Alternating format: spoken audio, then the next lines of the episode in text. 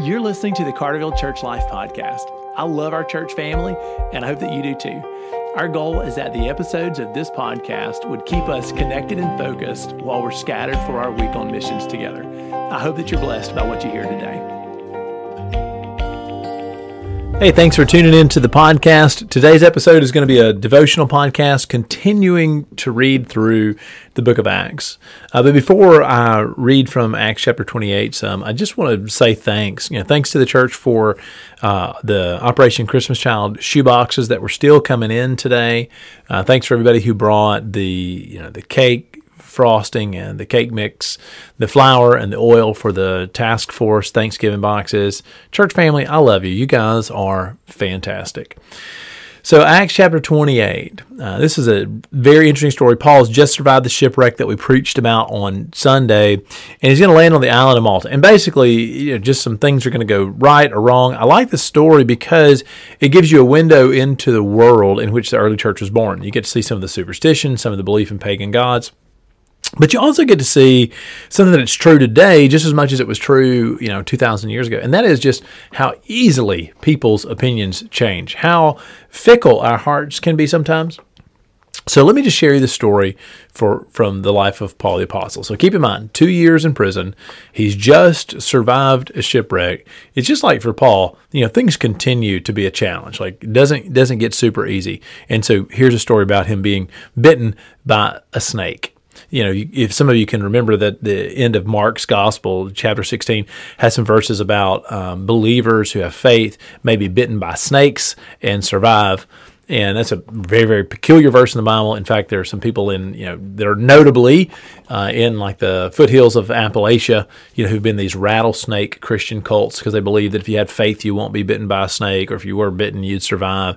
That it was some kind of test of faith. Uh, I don't think that is exactly what Mark had in mind, but I do think that this story of what happened to Paul probably is part of what Paul Mark would have been thinking when he wrote that.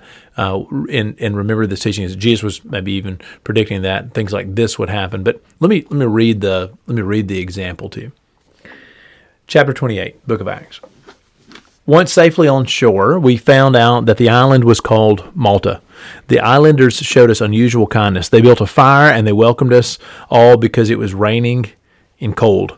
So you get to see the strong hospitality on the island of Malta, um, partially because in the ancient world people understood that hospitality was a necessity, and so it became um, a, a, virtue that was really highly esteemed by their culture. Because you know you didn't have hotels, you didn't have places to stay. People really needed the hospitality of other people, and so anyway, even on this island of Malta, here come all these shipwreck victim, victims, 276 people who are straggling onto the shore, and these islanders on Malta receive them well, and so they bring them in out of the rain, out of the storm out of the sea, and they're trying to they're trying to care for them. So, verse three, Paul gathered a pile of brushwood, and as he put it on the fire, a viper driven out by the heat fastened itself on his hand. When the islanders saw the snake hanging from his hand, they said to each other, "This man must be a murderer." For even though he escaped from the sea, the goddess Justice has not allowed him to live.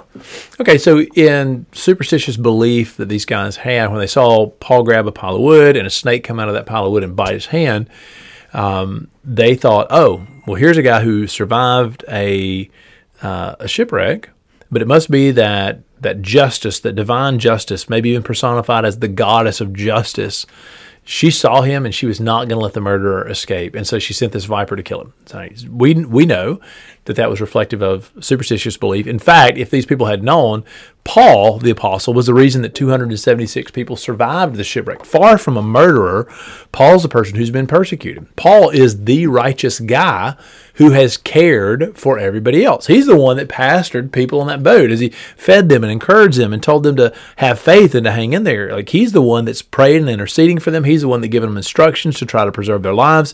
Far from a murderer like Paul is the righteous man in the story. But these people look at Paul and they say, all right, snake bit him, must be a bird. You know, and I, I think we have to guard the same kind of fickleness. Now, we're not going to attribute things to the goddess of justice, right? We're not going to we're not going to say some bad thing happened because the divine goddess justice, you know, really knew that you're a bad person.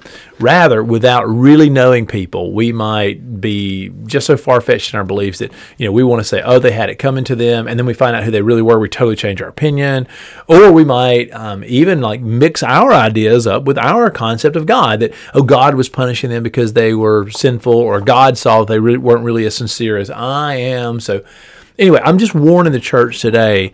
You know, like let's don't repeat the superstition of paganism from 2,000 years ago, even if we baptize it into more modern beliefs. But so these people, without knowing who Paul was, they just assumed he was a murderer because of the snake.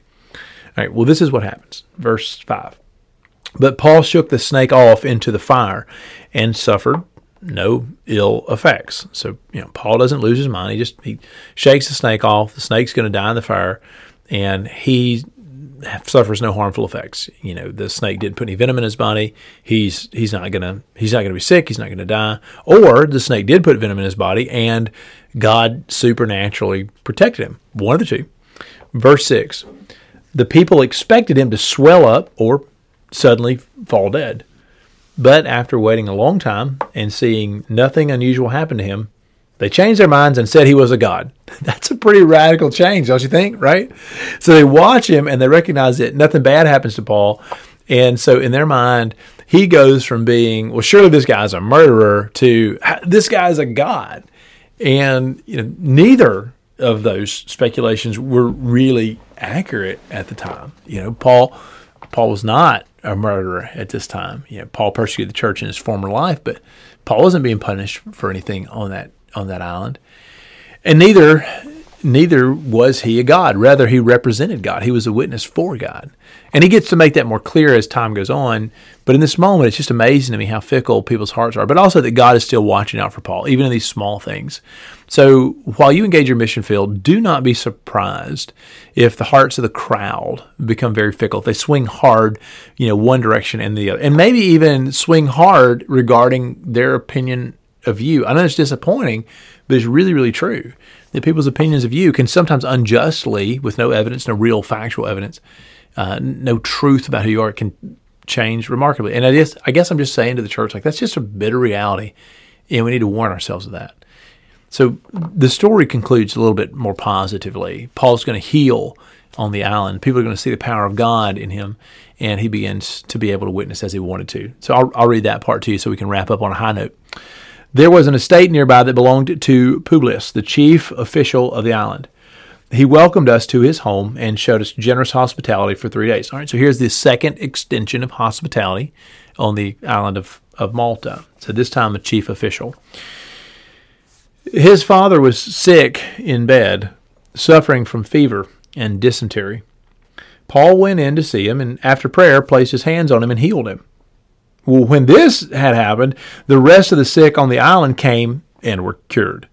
They honored us in many ways, and when we were ready to sail, they furnished us with the supplies we needed.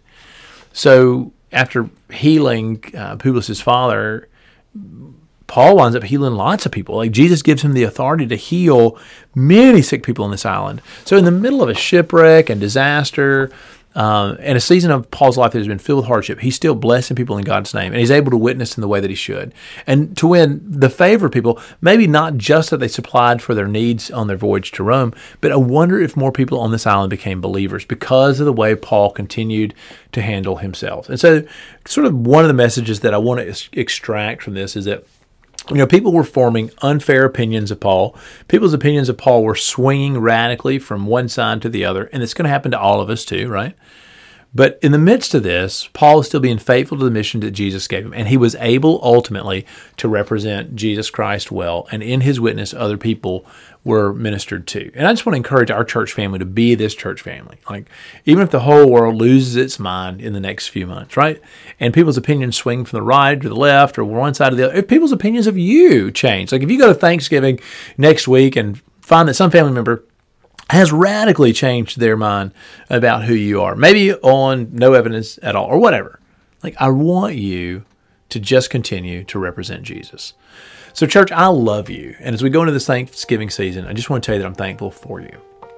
Be encouraged, be faithful. I cannot wait to see you this Wednesday night in our discipleship groups and next Sunday morning as we gather. God bless you and happy Thanksgiving.